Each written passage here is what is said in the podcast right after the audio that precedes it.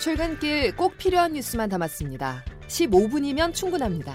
CBS 김덕기의 아침 뉴스가 전해드리는 뉴스 속속.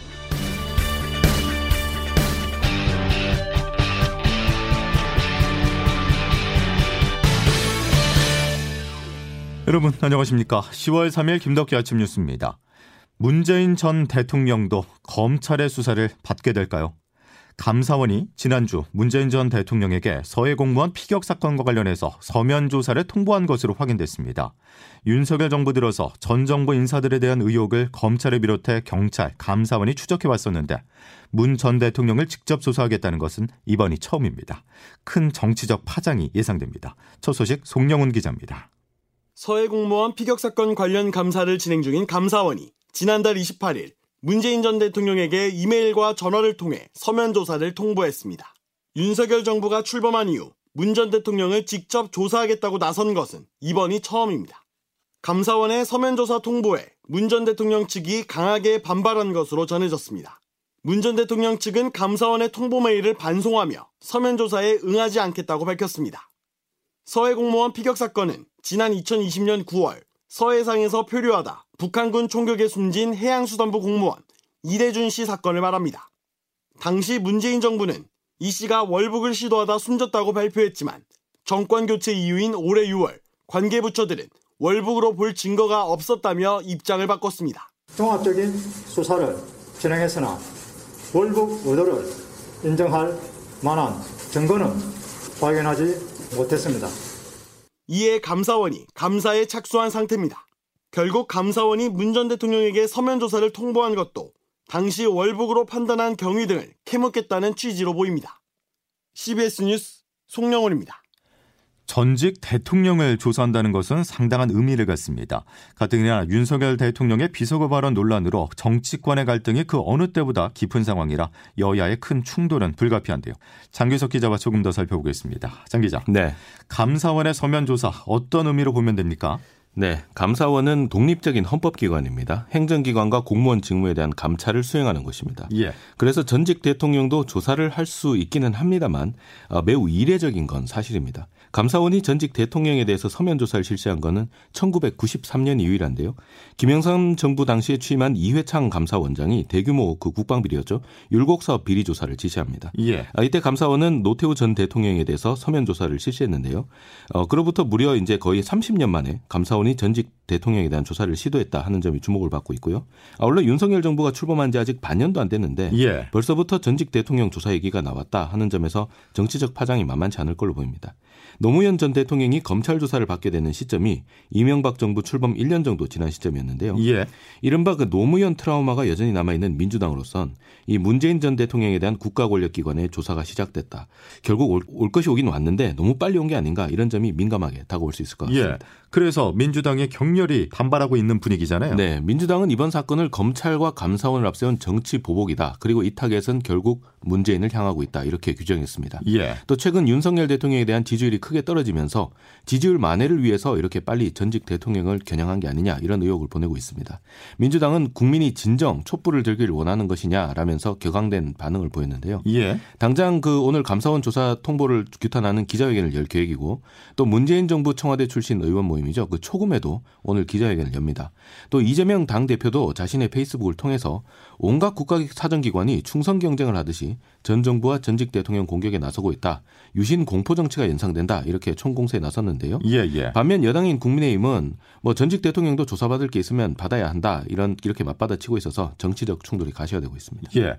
한 가지 더 봐야 될 부분이 민주당 이재명 대표가 얽혀 있는 성남 FC 후원금 의혹 사건인데 검찰이 공소장에 이재명 대표가 공모했다는 내용을 적시했습니다. 네, 그 성남 FC 후원금 의혹 조사, 수사 이게 뭐냐면 성남시 프로축구단인 성남 FC에 두산과 네이버, 뭐 차병원 이렇게 여섯 개 기업이 거액의 후원금을 냈고 그 대가로 이들 기업들이 사업상 혜택을 받았다 하는 의혹인데요. 예, 예. 어, 최근 검찰은 두산건설 전 대표를 뇌물 공여, 성남시 팀장급 직원을 제3자 뇌물수수로 재판에 넘겼는데 이 과정에서 당시 성남시장이었던 이재명 대표를 공모자로 적시했습니다. 예. 이 대표가 이런 내용을 모두 보고받고 최종 결정까지 내렸다 이렇게 판단한 겁니다. 다 알고 있었다. 예, 그렇죠.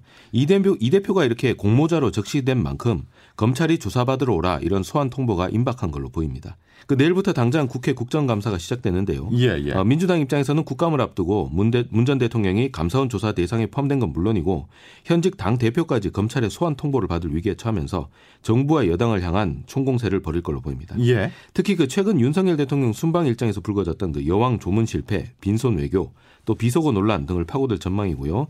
논문 표절 등 김건희 여사 관련 의혹도 집중 거론한다는 계획입니다. 국민의힘은 반면에 이번 문 전 대통령 서면 조사를 계기로 전 정부 관련 의혹과 책임론으로 맞설 예정인데요.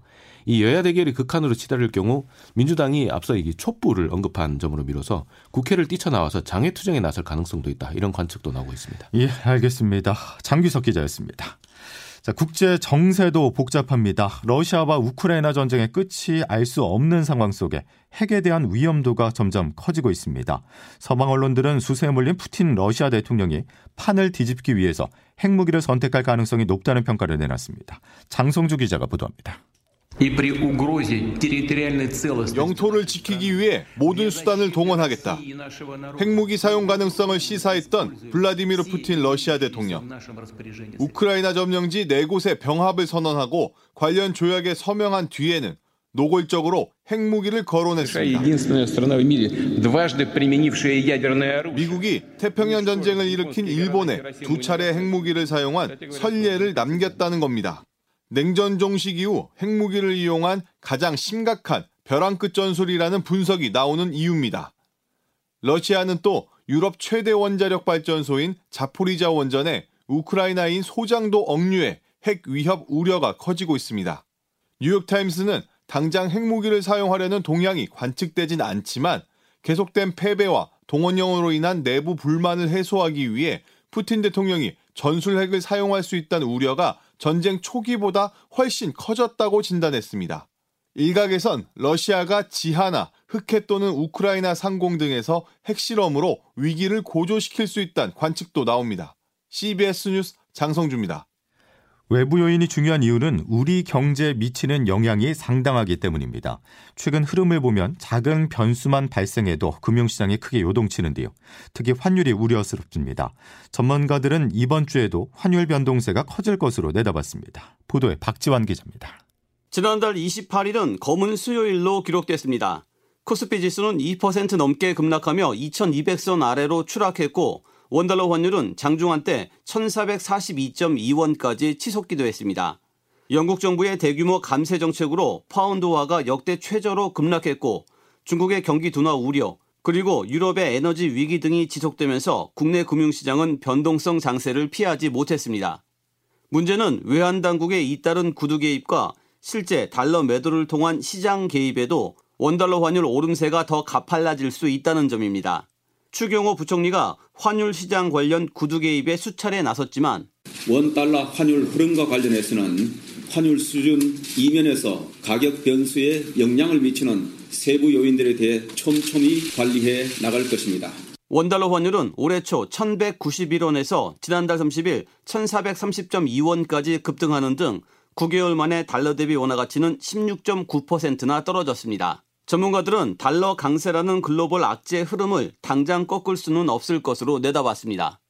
NH투자증권 조현주 연구원은 10월에는 미국의 3분기 실적 시즌과 중간 선거 이벤트 등 불확실성 요소가 산재하고 있다며 변동성 장세를 피하기 어렵다고 전망했습니다.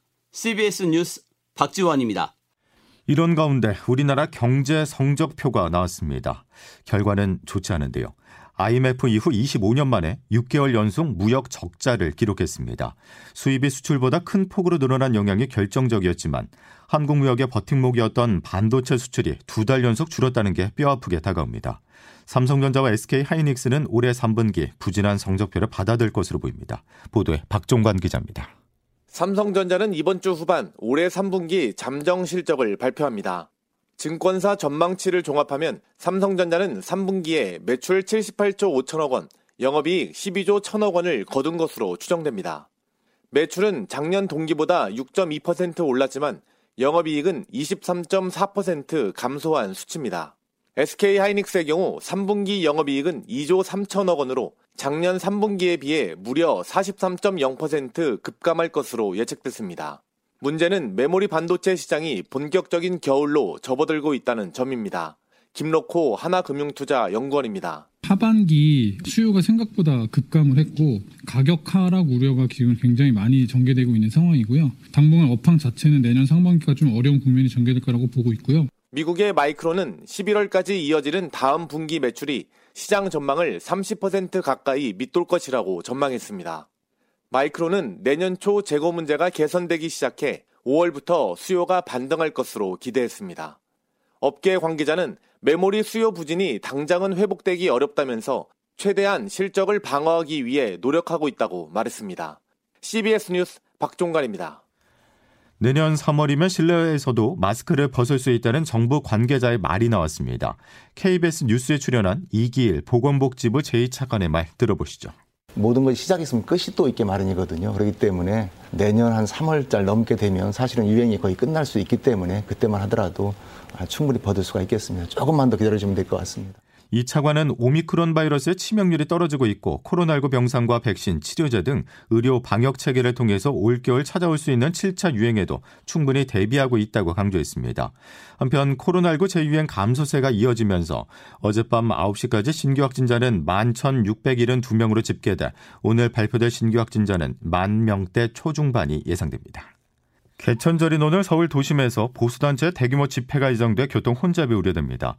전광훈 목사가 이끄는 자유통일당 등 보수단체는 오늘 세종대로 사거리 일대에서 집회와 행진을 이어갑니다.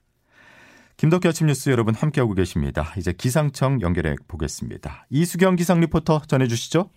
네, 개천절인 오늘 이 시각 현재 중부와 경상북도를 중심으로 비가 내리고 있습니다.